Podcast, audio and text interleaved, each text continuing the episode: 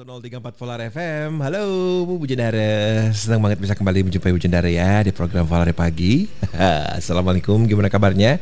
Semoga sehat selalu, tetap semangat beraktivitas ya, mengikuti kebiasaan yang sudah menjadi pedoman kita selama kurang lebih satu tahun lebih ini. Tetap patuhi protokol kesehatan Jendara ya.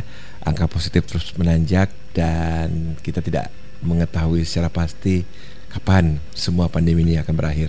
Jadi lakukanlah apa yang kita mampu sebagai warga ya, patuhi protokol kesehatan dan tidak menjadi sumbu yang bisa membantu menyebarkan virus tersebut. Oke? Okay? Bersama saya Jaka Prakasa dan juga ada Poltek nanti yang akan hadir untuk menemani Bu Jendara selama dua jam ke depan dengan koleksi lagu dari sepuluh tiga puluh empat F M.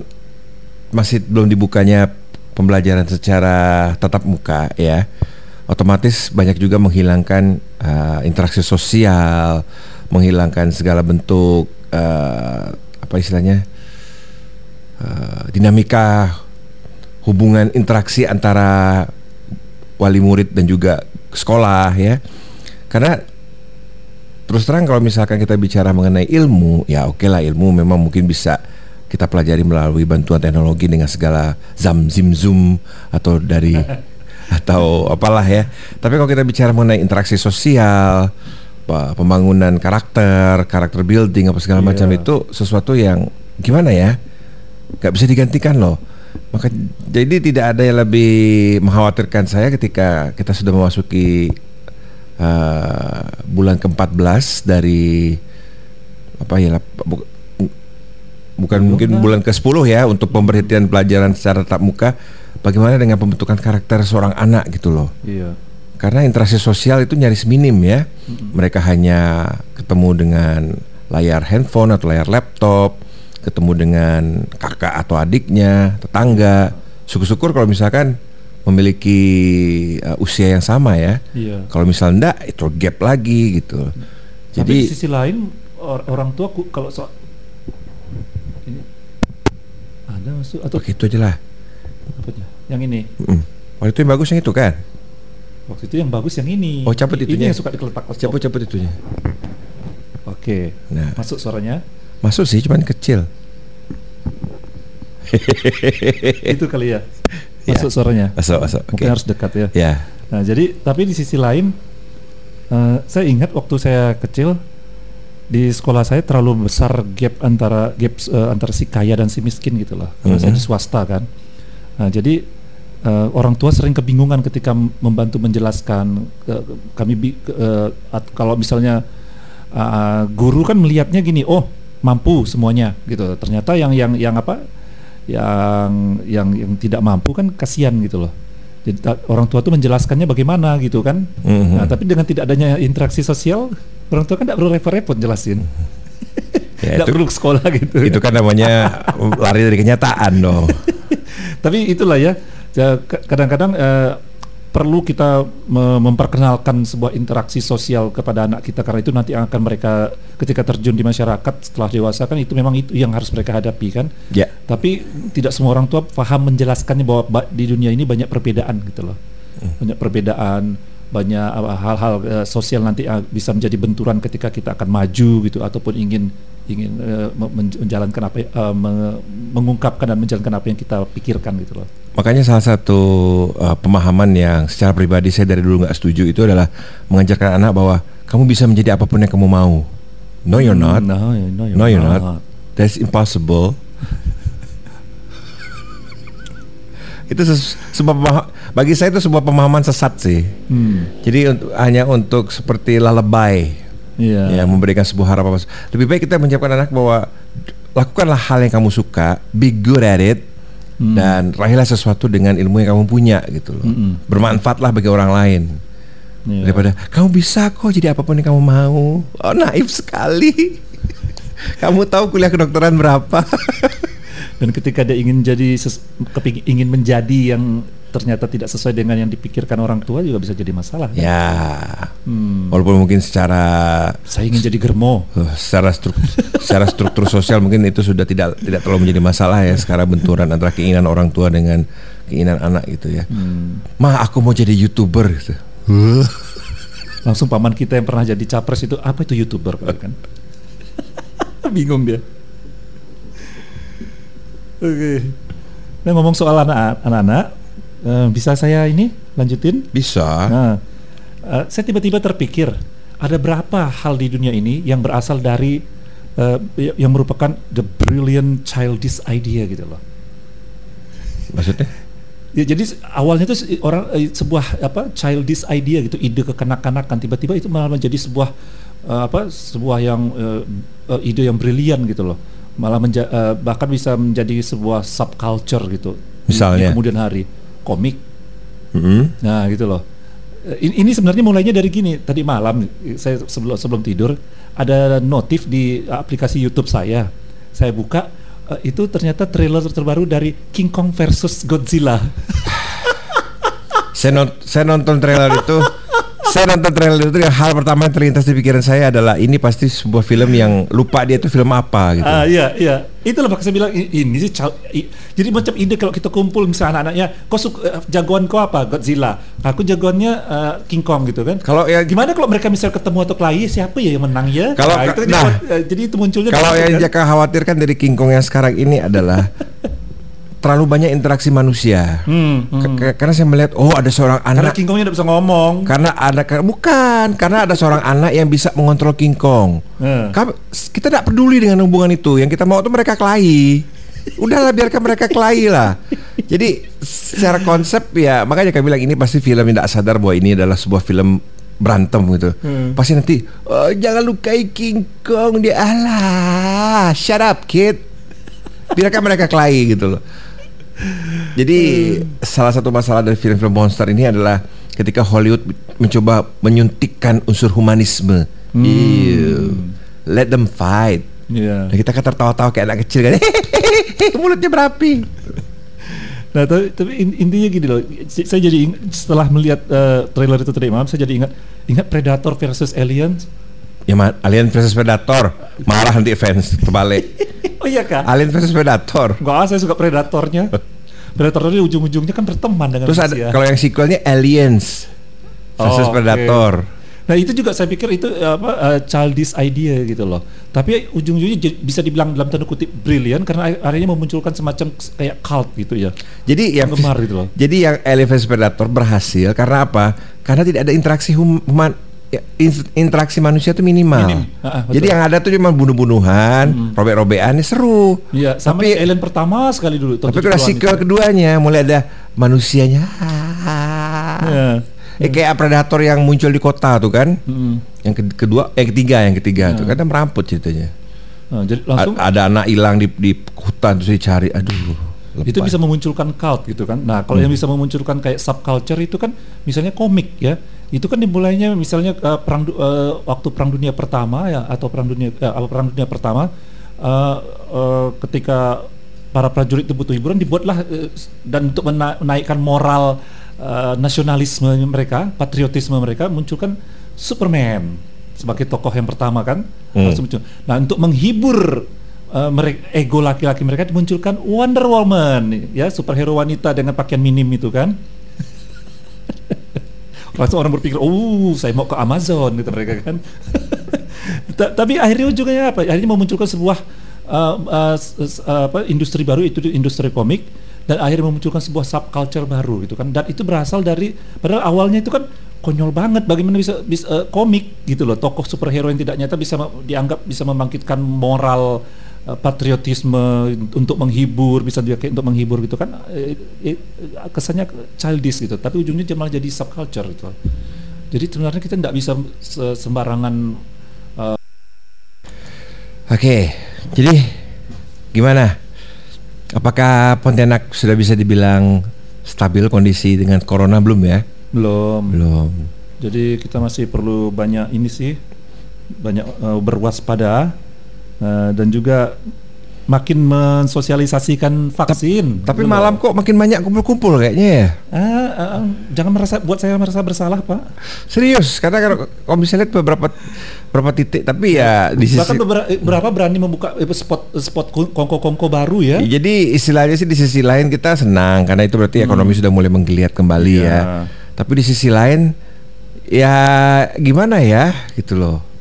Mm-mm. Karena makanya di sisi, di sisi lain kita melihat ekonomi sudah menggeliat, tapi kita juga melihat kesulitan dari tenaga kesehatan menangani uh, orang yang sakit juga tidak seperti tidak pernah berhenti apa kayak tidak putus-putus gitu ya. Tapi kita juga melihat sektor pendidikan masih belum bisa menjalankan pembelajaran tetap muka. Kok jadi tidak balance prioritasnya gitu loh? Iya iya. Hmm. Dan juga ini yang kalau dilihat dari berita-berita itu munculnya sebuah gerakan anti vaksin. Bagus itu. Apaan sih? Sebagai orang yang mempercepat giliran saya kan. Pengetahuan saya kesel loh. Mempercepat giliran saya kan. Saya gini loh, Poltek. Jadi sekarang saya sudah sampai di pada titik kita nggak usah ngurusin orang-orang kayak gitu. Hmm. Serius loh. Kayak kemarin cerita. Tapi mereka menyebarkan kebodohan gitu bagi nah, saya tuh. Saya ke kayak kemarin cerita Panji ngolok apa bukan ngolok sih ya menyamakan F P I dengan N U sama Muhammadiyah. Hmm. Saya tuh bilang dalam hati sendiri, yang bodoh ini sebenarnya Panji atau yang menyebarkan sih? Hmm. Orang kayak gitu tuh simple, gak usah ditangkapin. Oh. Panji itu kan orang yang serba nanggung. Iya iya iya. Nyanyi nanggung, main film nanggung, main film nanggung, komedian nanggung. Dulu bawakan acara T V nanggung. nanggung iya gitu. Kan jadi serba nanggung gitu loh. Jadi maka kalau bisa dibandingkan dengan host lain ya, hmm. Raditya Dika masih mending. Memang cringe abis sih, tapi setidaknya dia ya total sebagai komedian. Hmm. Filmnya juga kita tahu. Iya. Jadi gak usah di gak usah diladen. Mungkin gak usah mungkin mereka kurang pemahaman kali ya. Cara yang tepat. Ini apa guru besar Universitas Airlangga bilang ini anti vaksin ini sebenarnya bukan bodoh, cuma kurang pemahaman. Nah, itu terlalu halus lah. Saya menganggap mereka bodoh lah. Bodoh. bodoh. bodoh. Sekarang sekarang ginilah, apabila Bujandara mau bertanya pada Jaka tentang uh, apa istilahnya uh, apa tentang hal-hal yang berbau kesehatan fisika, hmm. itu adalah yang bodoh itu yang nanya, kan hmm. nanya ke saya gitu loh. Ya, tapi ya. Kalau misalnya Anda mau berdiskusi bagaimana ngecat mainan, hayu, saya bisa menjelaskannya. Jadi kalau bisa kita bicara mengenai hal-hal yang berbau dengan vaksin ya, percayalah sama ahli vaksin. Iya. Mereka sudah mempelajari ini sepanjang hidup mereka. Hmm. Dan menonton lima belas video di YouTube dan juga dari Facebook tidak membuat kita lebih pintar dari ahli virus itu. Jadi saya ingat dulu ayah saya memarahi saya kan, saya mau memodif uh, niatnya memodif-modif motor gitu kan. Waktu S M A dengan kuliah dulu biasa biar biar biar bagian dari menjadi bagian dari kehidupan sosial tidak ya, terlalu aneh. Karena bagian seperti itu kan. Bagian kultur. Iya, kultur peer pressure. Karena kehidupan sosial di masa remaja pakai spion nih. Eh, iya loh Bujandara. Dulu ada masanya yang yang pakai spion itu di, dianggap, dianggap konyol, lemah, lemah, betul. lemah, cemen, motor bapaknya. Spion berdoa katanya dua-dua kan kiri kanan gitu kan. Tapi ayah saya bilang gini katanya. Ini profesor-profesor di Jepang menciptakan mesin langsung merancang. Ya, bapak saya juga bilang gitu. Sampai botak-botak gitu. Kau ini baru S M A udah mau sok-sok tahu ngubah-ngubahnya gitu-gitu loh. Kau nih orang Jepang capek-capek ngedesain-sen, kok copot gitu. Itu bapak saya waktu itu ngomong gitu. Itu kalau punya ayah dari Sumatera kita susah ya. Capek-capek orang Jepang nih desain-sen kok copot nih. Biar ngape banget. Sampai botak-botak mereka ngerancang ini gitu ya. Eh, iya loh, saya jadi ingat dulu. Pakai spion tuh hal yang hina ya. Iya, bahkan ketika ada kita mulai helm, mulai kewajiban pakai helm langsung kan ada mulai ada razia spion juga. Yang dan juga razia makin lama makin kecil spionnya. Enggak, razianya juga nanggung kan, yang penting ada. Nah, itu kan orang orang Pontianak itu yang asal ada ya. Hmm. Akhirnya uh, kecil langsung gantung di tali rem itu kan. Kecil sekali. Itu apa yang mau gue lihat tuh? I, ibu saya bilang gitu, ini sih kalau betulkan lipstick nih bibirnya tak cukup muat di dalam sini nih, gambar bibir. Tapi gini loh, kalau balik lagi ke soal ini, soal uh, pandemik ini, COVID ini ya, walaupun perkembangannya uh, perkembangannya menuju hal uh, apa uh, pengendaliannya terasa lambat ya, dan munculnya pemikiran-pemikiran konyol seperti anti vaksin apa semua itu, ternyata di sisi lain juga Uh, uh, para ilmuwan-ilmuwan kita itu berlomba-lomba atau istilahnya bukan ya, terpacu untuk memberikan sumbangsih mereka, pemikiran mereka uh, ter terhadap apa uh, untuk menangani COVID ini. Salah satunya itu guru besar Institut Teknologi sepuluh November itu ya, Profe gelarnya lihat nih, Profesor Doktor siapa sih E C Insinyur Rianarto Sarno M S C P H D. Pak, panjang banget Pak. Mudah-mudahan nanti kalau udah buat batu nisan saya, cukup ya. Saya yakin di pintu kerjanya dua baris itu. Dia ini mengembangkan sebuah inovasi alat pendeteksi covid sembilan belas melalui bau keringat ketiak dan telah melalui tahap satu uji klinis dan alat ini diberi namanya i-nose C nineteen. Awas kalau kau ini, ini hasil ilmu pengetahuan ya, dia udah botak-botak ini menciptakannya ini. Tapi inilah, ini kan sumbangsih gitu loh. Jadi kalau Anda ilmuwan, tunjukkan jangan cuma gelar yang berderet, ada sumbangsihnya gitu loh. Ya kan? Nah, gitu jangan jangan beli lampu Aladin ya. Anda udah dokter beli lampu Aladin karena percaya bisa bawa keberuntungan. Itu India. Ini Indonesia, Pak. India kayaknya. Indonesia ada dokter beli beli lampu Aladin.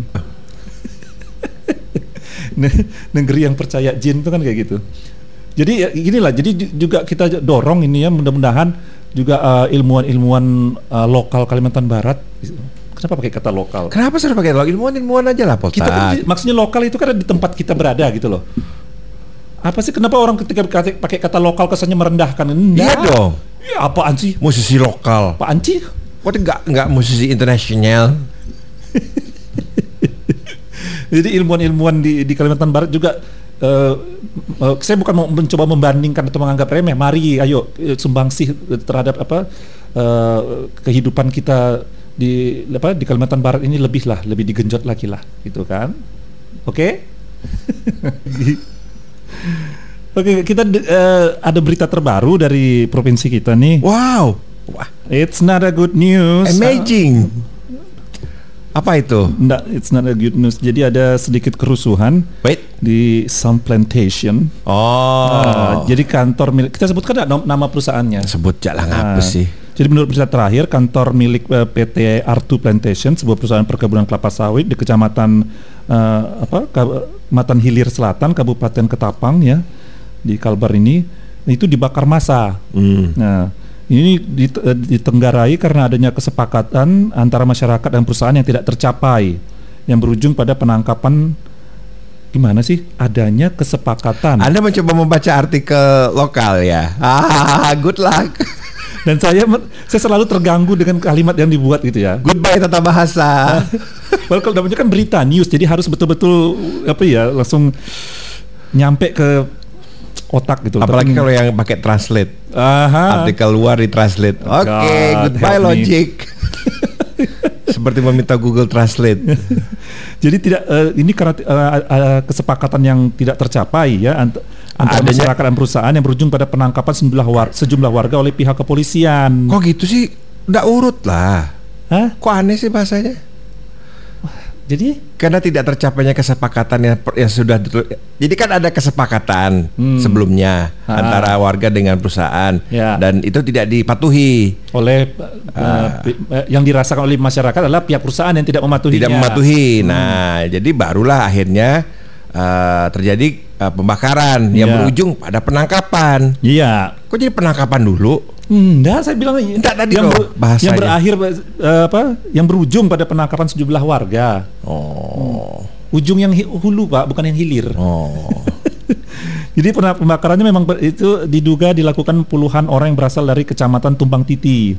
Ini kata uh, demikian kata Kapolres Ketapang ini ya. Uh, tunggu dulu, kalau enggak disebut namanya nanti teman-teman wartawan kritik. Kapolres Ketapang A K B P Wuryanto ya. Jadi uh, juga ini agak telat ke, kejadiannya baru diketahui karena ternyata uh, waktu itu perusahaan cuma dijaga oleh seorang security ya. Nah kemudian uh, saat ini polisian setempat sedang melakukan upaya untuk meredam suasana. Itu pertama yang akan mereka lakukan, melibatkan tokoh agama, tokoh masyarakat dan tokoh adat.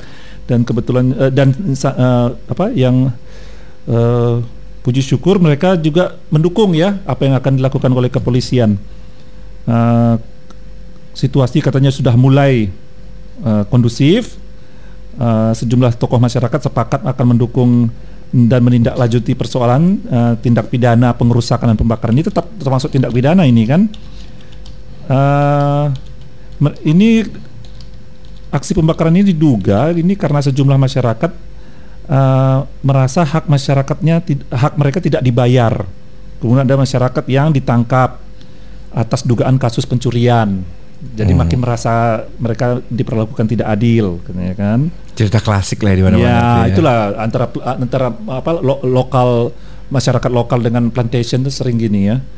Uh, sementara itu saat dikonfirmasi, perwakilan P T R dua Plantation membenarkan bahwa kantornya dibakar, tapi ketika uh, informasi uh, ditanya soal in, soal apa soal kesepakatan itu, uh, dia belum belum memberikan pernyataan resmi mereka. Ya, tapi masih dimonitor terus oleh pihak kepolisian. Terima kasih Bapak informasinya. tujuh tujuh Jadi ini apa? Ketika kita mau kesepakatan dengan masyarakat setempat, mungkin sosialisasi penting sekali ya, dan sosialisasi yang bisa di mereka pahami gitu loh.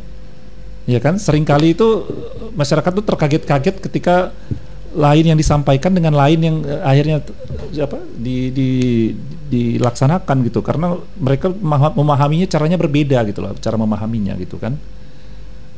Jadi mungkin ini bolak-balik terjadi seperti ini juga. Kadang-kadang kita mikir sandung eh, kerikilnya di mana nih ya? Kerikil-kerikilnya udah kayak lagu cinta tahun delapan puluhan ini, ada kerikil-kerikilnya. Di mana nih, Kak? Setiap selalu ada aja kejadian kayak gini kan, antara istilah dalam tanda kutip ya salah paham ya, antara plantation dengan masyarakat setempat gitu. Segala sesuatu pengalihan fungsi lahan dalam skala masif itu tetap akan hmm. selalu menghasilkan benturan di level terbawah apapun itu ya. Kalau misalnya kita bicara sekarang sawit, apa tomat sekalipun, kalau misalkan sudah ada pengalihan lahan sampai enam belas juta hektar, sepuluh juta hektar, tetap akan ada gesekan, tetap akan menimbulkan dampak hmm. baik secara lingkungan maupun secara sosial gitu loh. Jadi terlepas dari ekspertis kita yang tidak pada bidangnya, cuman memang kalau kita bicara dari segi sosialisasi ya, kebijakan apabila memang kesepakatan apabila memang sudah tercapai, sosialisasi itu harus hmm. harus ada garda, ada ada elemen yang menjadi bagian untuk menjaga supaya komunikasi itu tidak putus, sehingga yang namanya sebuah kesepakatan itu bisa terus disosialisasikan terhadap setiap layer masyarakat gitu loh. Wih, keren banget hmm. saya ya. Yeah. Saya tidak sadar ngomong sekeren itu. Apalagi kalau masyarakatnya di, menjadi dilibatkan di bagian ini ya. Ya, nah, tentu saja apabila untuk mencapai sebuah kesepakatan apa? Itu tetap harus melibatkan masyarakat yang memang secara Uh, de facto berada di terlib, apa terpengaruh secara langsung ya. Mm-hmm. Jadi nggak nggak nggak kurang tepat kalau misalkan memang ternyata dia melibatkan seseorang seorang ahli tanda kutip yang berada di mana asalnya, tapi tidak melibatkan langsung rakyat uh, yang ada di lokasi gitu, mm-hmm. yang merasakannya secara langsung setiap hari gitu. Mm-hmm. Kalau misalnya kita bicarakan masalah yang paling sederhana lah ya, misalkan pembukaan lahan untuk jalan menuju mm-hmm. plantation itu kan. Mungkin kita kan uh, warga uh, buka sebagai bu, wa, bukan warga yang tinggal di sana, kita merasa itu sudah oh, jalan sudah dibuka apa segala macam, tapi kan kita tidak tinggal di sana. Mungkin kita tidak tahu bagaimana riuh rendahnya kendaraan yang bolak-balik, yeah. segala debu yang terbang ke mana-mana, mm-hmm. akhirnya jemuran tidak bersih-bersih. Karena hal seperti itu kan hanya bisa dirasakan oleh warga yang tinggal di sana yeah. gitu loh. Kita sebagai tempat, yang berada memakai kacamata lah, kacamata kuda dari jauh ya tidak bisa merasakan langsung. Jadi itulah pentingnya saudara untuk berempati. Hah? Kok kok sih? Sarapan apa Anda pagi hari ini? Empati. Tiba-tiba ngomongkan empati. Loh, iya dong. Itu kan kunci dari suksesnya semua. Simpati aja enggak tahu Anda terjemahannya apa? Simpa- sympathy is a useless emotion. Tapi bagus buat buat buat tulisan di kaos ya. Uh-huh. Sympathy, empathy. Saya paling benci kalau di kaos tuh ada ada apa orang bilang tulisannya ini langsung ada ada penjelasannya kecil-kecil itu, siapa yang mau berhenti melihatnya? Atau apa makanya kaos tuh harusnya dik cepek. Rockford Fosgate uh, apa gitu loh tuh ya. Absolutely state of the art. Uh, itu stiker-stiker era delapan puluhan itu ya. Ya lagi masih di Volare pagi ya. Bagaimana Poltak? Ya. Sudah siap? Okay. Siap apa? Siap apa? Ini ada apa Poltak? Biasa kalau lagi lagi apa? Lagi musim-musim kayak gini kan B M K G rajin memberikan kita informasi. Hmm. Hmm. Jadi dan juga kebiasaan saya kalau udah musim hujan, musim yang bikin saya sering kesal kadang-kadang, tapi ya di, di sisi lain juga kita butuh hujan sih. Jadi tidak boleh sebenarnya kesal. Dari kecil memang tidak boleh, hujan tuh rezeki, tidak boleh kesel, tidak boleh marah. Iya sih, tidak boleh. Panas juga marah. Maunya apa manusia ini? Panas, uh, panas, panas ngeluh, marah. Panas ngeluh, hujan marah. Ya. Yang biasa yang saya cari itu kalau udah musim hujan ini adalah di mana ada typhoon, di mana ada siklon, karena biasanya kita kena tempiasnya nih, ya kan? Mm-hmm. Kalau dia ada di Laut Cina Selatan, oh udahlah, pasti memang kita hujan lebat lah minggu-minggu ini gitu kan. Ternyata hasil dari pantauan B M K G ada uh, siklon, tapi uh, mau dibilang bersyukur atau enggak ya, adanya di uh, sebelah timur Sumatera agak ke selatan. Jadi yang yang yang paling dekat dengan siklon itu adalah Suma, uh, Pulau Sumatera di bagian provinsi-provinsi bagian selatannya dan Jawa Barat. Oke. Okay. Hmm. Kasian ya Jawa Barat ya. Yo. Udah, udah longsor, sekarang hujan lebat lagi. Saya ya. selalu bilang segala pun ada di sana itu. Jadi ini sekitar sepuluh hari ke depan lah ya, atau ada, ada yang tunggu dulu. Uh, Oke, okay. uh, seminggu ke depan ya. Jadi Uh, ini meliputi ber, uh, yang harus diwaspadai ya, yang daerah diprediksikan berpotensi banjir karena hujan lebat itu uh, kalau uh, kalau di Indonesia itu Banten, Jawa Barat bagian tengah. Nah, kalau uh, yang provinsi-provinsi tidak usah lah, kita ke Kalimantan aja ya. Untungnya. Iya dong. Ngapain? Nah, ngapain juga. Kalau Kalimantan itu sebagian Pulau Kalimantan. Nah, saya bingung kok, kok kok informasi dari B M K G cuma sebagian Pulau Kalimantan itu luas, Bung, gitu kan. Mm-hmm. Apalagi udah ada provinsi baru Kalimantan Utara itu kan. Nah, jadi yang perlu diperhatikan ternyata ada juga eh, pertukaran apa istilahnya kalau uh, uh, sirkulasi siklonik ya. Bibit siklon tropis eh, itu semacam bibit uh, siklon tropis gitu ya. Jadi ada uh, terpantau uh, pe- terbentuknya peningkatan kecepatan angin dan tinggi gelombang ya di Samudra Hindia uh, seperti tadi bilang di selatan Sumatera dan juga Jawa Barat. Kemudian juga ada per- uh, ter- adanya sirkulasi siklonik lainnya di Laut Cina Selatan. Hmm. Sebelah tapi sebelah barat Palawan. Apa itu? Uh, apa Filipina. Oh. Nah, jadi lebih di uh, ini akan meningkatkan potensi pertumbuhan awan hujan di sekitar sir, uh, sirkulasi siklonik sepanjang daerah konversi tersebut. Uh, ini akan memanjang dari Thailand bagian selatan hingga perairan utara, utara Kepulauan Mentawai, uh, kemudian perairan utara Pulau Kalimantan, perairan utaranya hingga ke perairan timur Kalimantan Timur. Jadi kalau di, kita lihat di peta di Pulau Kalimantannya itu di sebelah kanannya lebih. Kalau kita kan di sebelah kiri ya, sebelah ya, timurnya betul. kan. Eh sebelah timur kita sebelah barat. Kalimantan Barat. Iya, sorry, sebelah kiri itu yang barat, sebelah kanan yang timur. Sorry, terbalik. Ya. Untuk makanya kalau di pramuka tuh saya tidak pernah megang kompas itu. Kemudian juga, eh, nah, tapi bisa juga kita harus waspada karena nanti eh, eh, apa siklonik ini bisa muncul juga di sekitar Bandar Seri Begawan ya di apa di Brunei eh, bagian selatannya hingga ke Kalimantan Selatan bagian utara.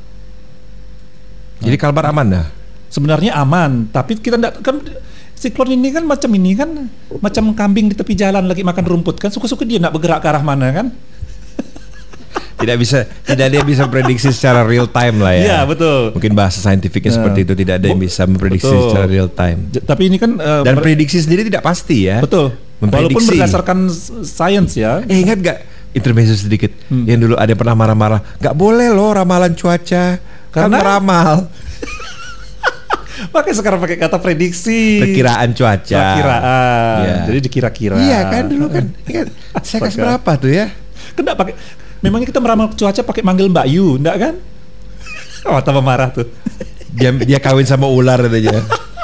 Oh my god. Aduh, saya sampai pegang dada, saya ketawa. Saya jadi pengen putar lagu Hello ini ya. Seperti ular, seperti ular. Dan kita percaya ya, ada memberikan panggung pada wanita itu ya. Oke, okay. Udahlah cukup dengan orang itu ya. Saya akan menikah dengan ular dan akan memiliki batu yang bisa menyembuhkan segalanya. Aku adalah Ultraman. Tapi orang kayak gitu banyak pernah ngaku menikah dengan ular, menikah dengan jin, menikah dengan kuntilanak, dengan lelembut-lelembut lainnya. Banyak orang ngaku oh, seperti itu. Itu masih menjadi pilihan yang baik untuk di nama band mungkin ya. Bahkan sampai ada lelembut pasti terbelit orang nyebutnya. Sampai ada mengadakan resepsi loh. Hah? Iya, ngadakan. Zoom enggak? Jadi dia duduk bersanding, kalau orang lihat itu kosong, tapi beberapa orang yang ah. bisa melihat di sebelahnya itu ada perempuan duduk katanya. Itu ide yang bagus sebenarnya buat para jomblo. Tapi di barat juga banyak yang gila, ada yang kawin dengan jembatan, ada yang kawin dengan bulan, orang-orang sana kan. Tapi setidaknya benda ada nyata ya, bisa dilihat ya. Ya, ada kawin sama boneka tiup, ya kan? Setidaknya benda ya, ya bisa benda tiga dimensi gitu. Ini kan benda empat dimensi. Ya balik lagi ah. ke B M K G, ah kok jadi ke situ sih. Jadi ya, Pujang Dara mungkin uh, di sisi lain kita kita lihat sering langit berawan akhir-akhir ini, tapi kalau kita lihat uh, uh, uh, kecemasan beberapa rekan bilang katanya takutnya hujan besar lagi gitu loh, banjir lagi gitu kan. Maklum kota kita kan saluran airnya uh-huh. takut banjir, tapi parit depan rumah ditutup. Sekali melebarkan garasi, parit komplek ditutup. Ha, apalah. Ya, jadi uh, kita di, uh, diperkirakan kita ini cukup aman, cuma hujan hujannya apa? Uh, ya hujan sedang lah ya, rintik dan sedang. Kan udah berapa hari ini hujan tuh rintik, tapi ketika suhu lagi rendah-rendahnya itu, jadi sekitar subuh itu kan. Uh, tapi diperkirakan nanti hujan, hujan pun kalau turun berapa hari uh, seminggu ke depan itu hujan sedang, karena kita tidak ada dilintasi oleh siklon ataupun siklonik uh, apa? sirkulasi siklonik lainnya. Tapi kita nggak tahu kan, namanya juga prediksi. Tadi ada yang katanya ada si, uh, sirkulasi siklonik sekitar Bandar Seri Begawan. Itu kalau kita lihat tarik lurus itu, kalau dia bergerak ke selatan itu kena kita itu Kalimantan Barat. Ya, untungnya dia bergeraknya ke arah lebih uh, ke selatan, tapi lebih ke tenggara, ya ke Kalimantan Selatan. Mudah-mudahan lah. Tapi nggak ada salahnya kita waspada ya. Karung pasir di rumah saya tetap ada tuh. Jangan terbuka ya. Nanti jadi sasaran kucing-kucing liar itu ya. Iya. Tiba-tiba dari pasir jadi kompos ya. Ah, kebetulan masalah mengenai cuaca dan bagaimana hmm. dia mempengaruhi kehidupan kita itu memang sudah menjadi fakta yang tidak terbantahkan ya. Tapi hmm. sebagai per, apa tindakan preventif dan juga sebagai manusia yang beriman hmm. ya, menjaga kebersihan itu adalah sebuah keharusan. Dan apabila pengendara sudah memiliki kediaman sendiri, menjaga kebersihan itu adalah sesuatu yang lebih kompleks ya, yeah. dibanding ketika kita masih tinggal sama orang tua.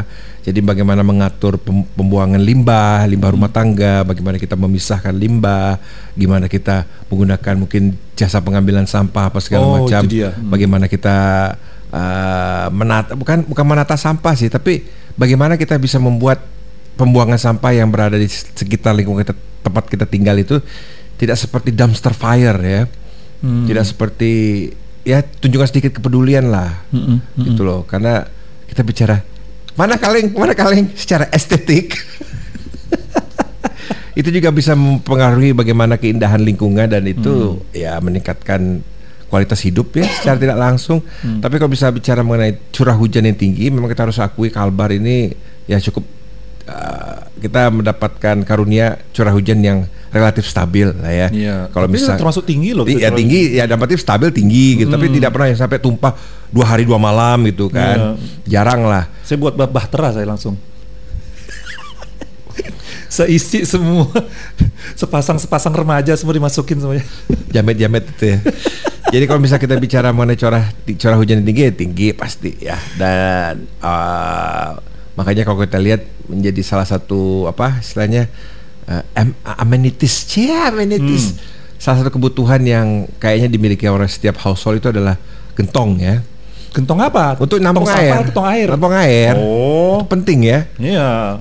Kami dulu banyak loh waktu Bo- waktu kita belum bisa mengharapkan P D A M. Ya, biasa, ya biasanya merek-merek yang merek-merek nama binatang gitu ya, hmm. dari kijang, kadal sampai penguin sampai hmm. apa gitu. Itu juga bisa menjadi alternatif, tapi ya buang sampah lah itu ya. Ya.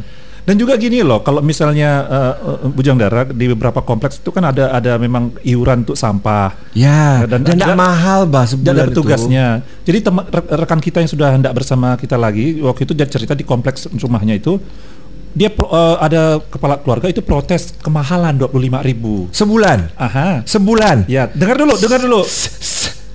Oke, okay, orang ini betul-betul bastard gitu ya, bastard benernya. Jadi langsung dia sel- dan tugasnya itu kan selalu datang lepas uh, lepas maghrib kan. Uh, jadi dia dia ditunggunya gitu loh di balik pagar. Dia tidak bayar karena dia menolak bayar, langsung, tapi ditungguin. Jadi begitu tukang sampah itu lewat gitu, dia dia, mas mas sekalian mas sekalian mas. Uh. Dan dia gratis terus itu tiap tiap hari seperti itu. Ya setidaknya dia buang sampah lah. Ya tapi tapi come on, Anda bagian dari dari komunitas itu, ikutlah berpartisipasi, bayar dua puluh lima ribu sebulan. Jadi mahal. Lain kali kalau dia ada masalah harus dibantu. Itu dia masalahnya orang Indonesia. Loh, kalau misalnya nanti istrinya teriak-teriak keluar, tolong tolong mas kebakaran kompor saya meledak, suami kamu tidak mau tidak bayar sebentar sampah ya, sebentar ya, suami kamu tidak mau bayar sampah, malas ah nolong gitu kan, tidak ya, mungkin kan. Ya, itu masalah empati. Kalau di kompleksnya lima puluh loh kok nggak salah ya kah? lima puluh. Oh. Karena kebetulan lingkungannya tergolong mampu lah, hmm. dan kita menganggap itu juga membantu apa abang-abang sampahnya itu. Ya, ya di, di apa di, di R T saya itu dua puluh lima, hmm. dan orangnya kalau udah sampai di ujung gang kita kita panggil, bang tunggu, gitu, masih masih mau dia, mas tunggu. Dan ini ya tolonglah untuk teman-teman yang di komplek apa, kalau misalnya Anda memasak sesuatu yang baunya apa luar biasa, misalnya kulit ada kulit udang, kepala ikan, itu dibungkus yang benar ya, karena banyak makhluk berkaki empat rajin ngorek-ngoreknya itu kan, jadi berhampur, kasihan yang tukang sampahnya bah, mengumpulkannya gitu loh. Makanya itu kan bagaimana kita mensortir limbah itu hmm. loh. Biarpun mereka kita kita istilahnya kan kami bayar, ah itu paling benci saya. Iya. Geram saya dengan attitude seperti itu tuh, kan kami bayar dua puluh lima ribu dan Anda harus membuat repot dia mengumpulkan sampah di depan rumah Anda. Halo. Tapi tukang sampahnya gangster sih, kalau misalnya dia nyecer-nyecer gitu dia mungut tuh. Jadi kita harus lapi di dalam plastik uh, gitu ya. Di, di, dibungkus dua lapis lah kalau nah, emboknya menyengat itu seperti itu ya. Jadi kalau bisa ditumpah itu tidak mau mungut itu. Gangster ya. Dan dia suka ngamuk bisa ada kaca tuh. Tolonglah Pak, di, uh. dikasih tahu ke saya kalau ada kalau ada betul betul betul kalau ada sampah uh, kaca. Kita bahkan sampai sengaja beling aja. Iya, kita bungkusnya pun agak terpisah gitu. Jangan disatukan dengan sampah lainnya. Ketika dia ngambil ketusuk tangannya, kasihan loh. Tetanus loh. Ya. Panjang ceritanya ya. Uh -uh. Oke. Okay. Hebat ya, dari B M K G sampai abang sampah ya. Kita mau ndak pengen ndak pengen komentarin yang jilbab-jilbab itu, ndak salah ya. Iya, tapi ya, kita ngomongin ini aja lah, ada ada ada apa? Jadi pemerintah Arab Saudi itu ada ngasih tatut, syarat baru. Tatut. Pemerintah Arab Saudi itu ada ngasih syarat baru untuk yang mau umroh di masa pandemi. Oke, apa tuh? P C R. Yang bikin saya uh, agak eh gitu loh ya. Dia malah mem mem mereka mem membesarkan rentang usia gitu loh. Yang tua-tua boleh gitu. Loh, katanya pandemik gitu loh. Oh, gitu. Jadi gini, uh, pemerintah Arab Saudi ini mengumumkan adanya syarat baru pada kategori usia bagi jemaah umroh khusus warga negara Indonesia. Wih, baik ada dengan Indonesia ya. Lah iyalah, kita yang paling besar di dunia kan kalau naik haji atau umroh kan. Nah, ke Kepala Bidang Umroh Asosiasi Muslim Penyelenggara Haji dan um, Umroh Indonesia atau Ampuri, ya, wow, tingkatannya hebat. Uh, katanya uh, informasi terbaru dari beberapa muasasah uh, Saudi Arabia menyatakan syarat umur bagi jemaah umroh khusus warga Indonesia itu menjadi rentangnya antara delapan belas sampai enam puluh tahun. Sebelumnya itu antara delapan belas sampai lima puluh tahun. Jadi nambah sepuluh tahun. Ya. Yeah. Kenapa? Karena ini hasil lobby juga dari orang Indonesia sih, karena kebanyakan yang daftar untuk umroh itu rata-rata malah di atas lima puluh tahun. Iyalah, udah cukup mapan ya kan, udah cukup udah punya apa udah banyak yang udah pensiun, jadi udah punya cukup waktu kan untuk ngurusnya ini kan, untuk melaksanakan umroh ini. Nah, jadi eh, kemudian ada update agenda lagi nih katanya. Ada surat uh, keputusan dari uh, Indonesia juga banyak nih ketentuan-ketentuannya. Misalnya kalau nanti balik kebalik itu kan ada uh, istilahnya apa? Hey. Karantina. Karantina. Nah, jadi ada kriteria tentang hotel dan kewajiban karantina bagi warga negara Indonesia pelaku perjalanan ke luar negeri yang mewajibkan W N I pelaku-pelaku umroh ini balik ketika balik ya harus dikarantina selama lima hari. Dan tes uh, R T P C R-nya dua kali saat kedatangan dan keluar dari karantina hotel. Hmm. Nah, yang yang bikin nah bikin, bikin orang bisa dapat dapat kritik adalah harganya itu loh Pak. Piro? tiga koma lima juta untuk satu kali tes. Ini oh, dua kali. Oh iya. Oke. Okay. Tapi kalau bisa umroh artinya mampu dong. Logika saya. Bukannya biaya itu oh itu haji ya ya umroh lagi kan? Umroh kan yang disubsidi itu biaya haji kan? Hmm. Ya, jadi ya intinya beginilah sebenarnya kalau misal mau diambil garis lurusnya begini, uh, pemerintah menyebutkan ini loh persyaratannya, mm-mm, mampu mau silahkan, yeah, harusnya kan seperti itu saja. Uh-uh. Kalau nggak mau atau nggak mampu ya sudah nunggu aja, ya nggak? Yeah. Ya? Jadi harga nggak usah dibawa repot tuh, nggak usah dibawa dibawa ke apa panggung-panggung perdebatan yang hmm. menghabiskan energi gitu loh. Jadi katanya ini bebannya ini secara mandiri ya, artinya ya, ya jemaahnya itu sendiri kan yang bayar. Jadi mungkin paling murah tiga koma lima sampai sembilan koma dua juta ya. Dan itu dua, dua kali tes. Iya, jadi ya hmm. ya memang maksudnya seperti itu, kalau misalnya memang mau dan mampu silahkan. Hmm. Jadi ya banyak inilah asosiasi-asosiasi travel dan umroh itu uh, mereka mengadu ya ke, ke ketua D P D ya.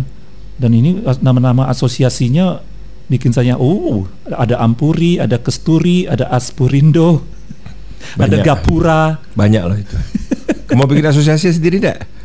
Ada Forum Santu, hanya pasti haji. Tapi itulah ya. Jadi eh, banyak mereka, mereka mengadu karena eh, eh, oke okay lah mereka bisnis kan. Kita bikin asosiasi ancang. Apa tuh? Asosiasi anak pencipta cupang. Oh nantilah kita bicara cupang ancang, ya. Ancang-ancang. Nah jadi mungkin karena ini ya hitung-hitungan bisnis, jadi banyak ya. orang mundur, mundur, ya. mundur itu mundur. Makanya kan tadi Jaka bilang mau dan mampu hmm. gitu loh. Dan kalau misalnya mau, mau kita ngomel ngeluh, mau gimana kondisi mas seperti itu? Iya. Gitu ini loh. bukan bukan ngadi-ngadi gitu loh. Ini seperti saya jadi pikir, oh, ngadi-ngadi sih enggak enak, ngadi-ngade. Jadi saya jadi ingat orang saya ketika saya bayar pajak motor gitu, banyak orang ngomong, "Kenapa sih pemerintah ini naikkan pajak motor?" Tapi kan mampu beli motor. Pasti mampu bayar dong, cuma segini gitu loh. Tiap ya. sebulan aja ratusan ribu bensin keluar. Saya saya tanya, ya, "Mbak, berapa sebulan bensin dengan oli apa semuanya?" Sekian ratus ribu. Loh, pajaknya cuma sekian cuma seratus sekian. Dan setahun eh, apa lima tahun sekali ya atau setahun sekali sorry setahun sekali. Tapi itu argumennya masih tidak sakit hati yang, yang nyelekit tuh. Itu bang yang beli Lamborghini ya tuh tak bayar pajak bang. Ayo, butuhku adil kan dah semua gimana? Orang-orang kaya yang nilap data orang miskin supaya bisa beli mobil tuh kan? Ih, itu betul-betul. Eh, hina tuh ya. Ya warga negara paling hina itu. Hina itu. Tidak patriotik. Iya gila itu. Oke. Okay. Ya gitu lah penjelasannya. Memang banyak sekali mempersyaratan uh, penyesuaian di penyesuaian hmm. yang harus kita lakukan dalam hal kondisi sekarang ini dan oh, say- dan sayangnya penyesuaian itu seringkali berhubungan langsung dengan dompet gitu loh. Oh ini rupanya ada ada syarat-syarat yang ini sih yang kalau mau lebih praktikal ya. Tadi kan ada usia delapan belas uh, sampai lima puluh tahun. Nah, langsung syarat kalau mau umroh di masa pandemi ini tidak memiliki penyakit atau komorbid. Ya, waktu itu sudah pernah kita jelaskan ya. Ya jadi wajib membentuk, mematuhi ketentuan uh, Kemenkes. Kemudian menandatangani surat pernyataan tidak akan menuntut pihak lain atau atas resiko yang timbul akibat covid sembilan belas. Oh ya itu penting ya di Indonesia ya. Iya, karena Mekah itu kumpul seluruh dunia loh. Hmm. Kemudian yang ke, syarat keempat bukti bebas covid sembilan belas dibuktikan dengan hasil uh, apa P C R atau swab test yang dikeluarkan rumah sakit atau laboratorium yang sudah terverifikasi Kemenkes dan berlaku tujuh puluh dua jam sejak pengambilan sampel hingga waktu keberangkatan untuk umroh. Sesuai dengan ketentuan ini ini ketentuan dari pemerintah Arab Saudi ya. Nah, kemudian protokol kesehatan juga tetap sama ya. E, wajib mengikuti protokol kesehatan. Kemudian protokol kesehatan selamat dalam e, pesawat e, untuk umroh itu mengikuti ketentuan protokol kesehatan juga. Pelayanan kepada jemaah selamat di dalam negeri juga ada protokolnya. Jadi tidak boleh ini ya. Tidak boleh e, istilahnya santai-santai, ini betul-betul semuanya harus protokol. Kemudian ketika selama di Arab Saudi juga mengikuti protokol kesehatan yang ditetapkan oleh pemerintah Arab Saudi. Kemudian uh, nanti penyelenggara perjalanan ibadah umroh yang biasanya banyak pihak swasta itu kan bertanggung jawab terhadap pelaksanaan protokol kesehatan jemaah selama di, selama di tanah air, selama di perjalanan dan selama di Arab Saudi demi perlindungan jemaah. Jadi tanggung jawabnya itu pihak penyelenggara ya. Jadi jangan nanti nyalah-nyalahkan pemerintah ya. Apa sih? Ya udah kita ke lagu dulu. Bujana. Oh ya, enggak boleh. Apalagi, apalagi ngantar rame-rame ya. Kalau mau mana ini, bisa pak? Ya nggak boleh nih, betul-betul ada, ada aturannya. Iya, cuma nggak bisa. Apalagi sampai bawa-bawa rebana gitu deh. Anda bisa. Ini kan seperti turun ke medan perang lah, tradisi kan. Dan juga tidak boleh nongkrong di tempat pengantaran itu sampai lebih dari tiga jam. Itu kan budaya, karena zaman dulu kan ngantarnya pakai perberangkatan pakai kapal dan perginya bisa tiga bulan enam bulan. Belum tentu balik lagi. Ya, dan wajar diantar sekampung. Kok sekarang kan enggak. Ya cuman gimana lah, ya gimana sih gitulah. Oke, itu sudah Pujendara kebersamaan kita selama dua jam ini, di mana kita sudah menemani Pujendara untuk mencari aura, mencari semangat, aura, cie, hmm. aura kasih. Apa sih? Untuk itu kita mengucapkan banyak terima kasih Pujendara ya, sudah atensi, sudah stay tune semenjak awal tadi hingga sekarang. Dan waktunya kita untuk berpisah dan kita bakal ketemu lagi besok di jam yang sama ya. Dan tetap patuhi protokol kesehatan Pujendara. Ya, dan perhatikanlah lingkungan kita. Ya. Itu saya, saya harapkan. Berempati dengan lingkungan. Ya. Apaan da, sih kebijakan? Oh, apa sih? Yang bertugas saya Poltek. Dan kita besok bakal diskusi tentang indeks harga cupang ya. Nggak jadi kita ngomongin cupang tadi ya. Udah nggak cukup waktu. Oke, okay. uh, Jaka juga untuk diri. Kita ketemu lagi besok Pujendara. Sekian dan wassalamualaikum.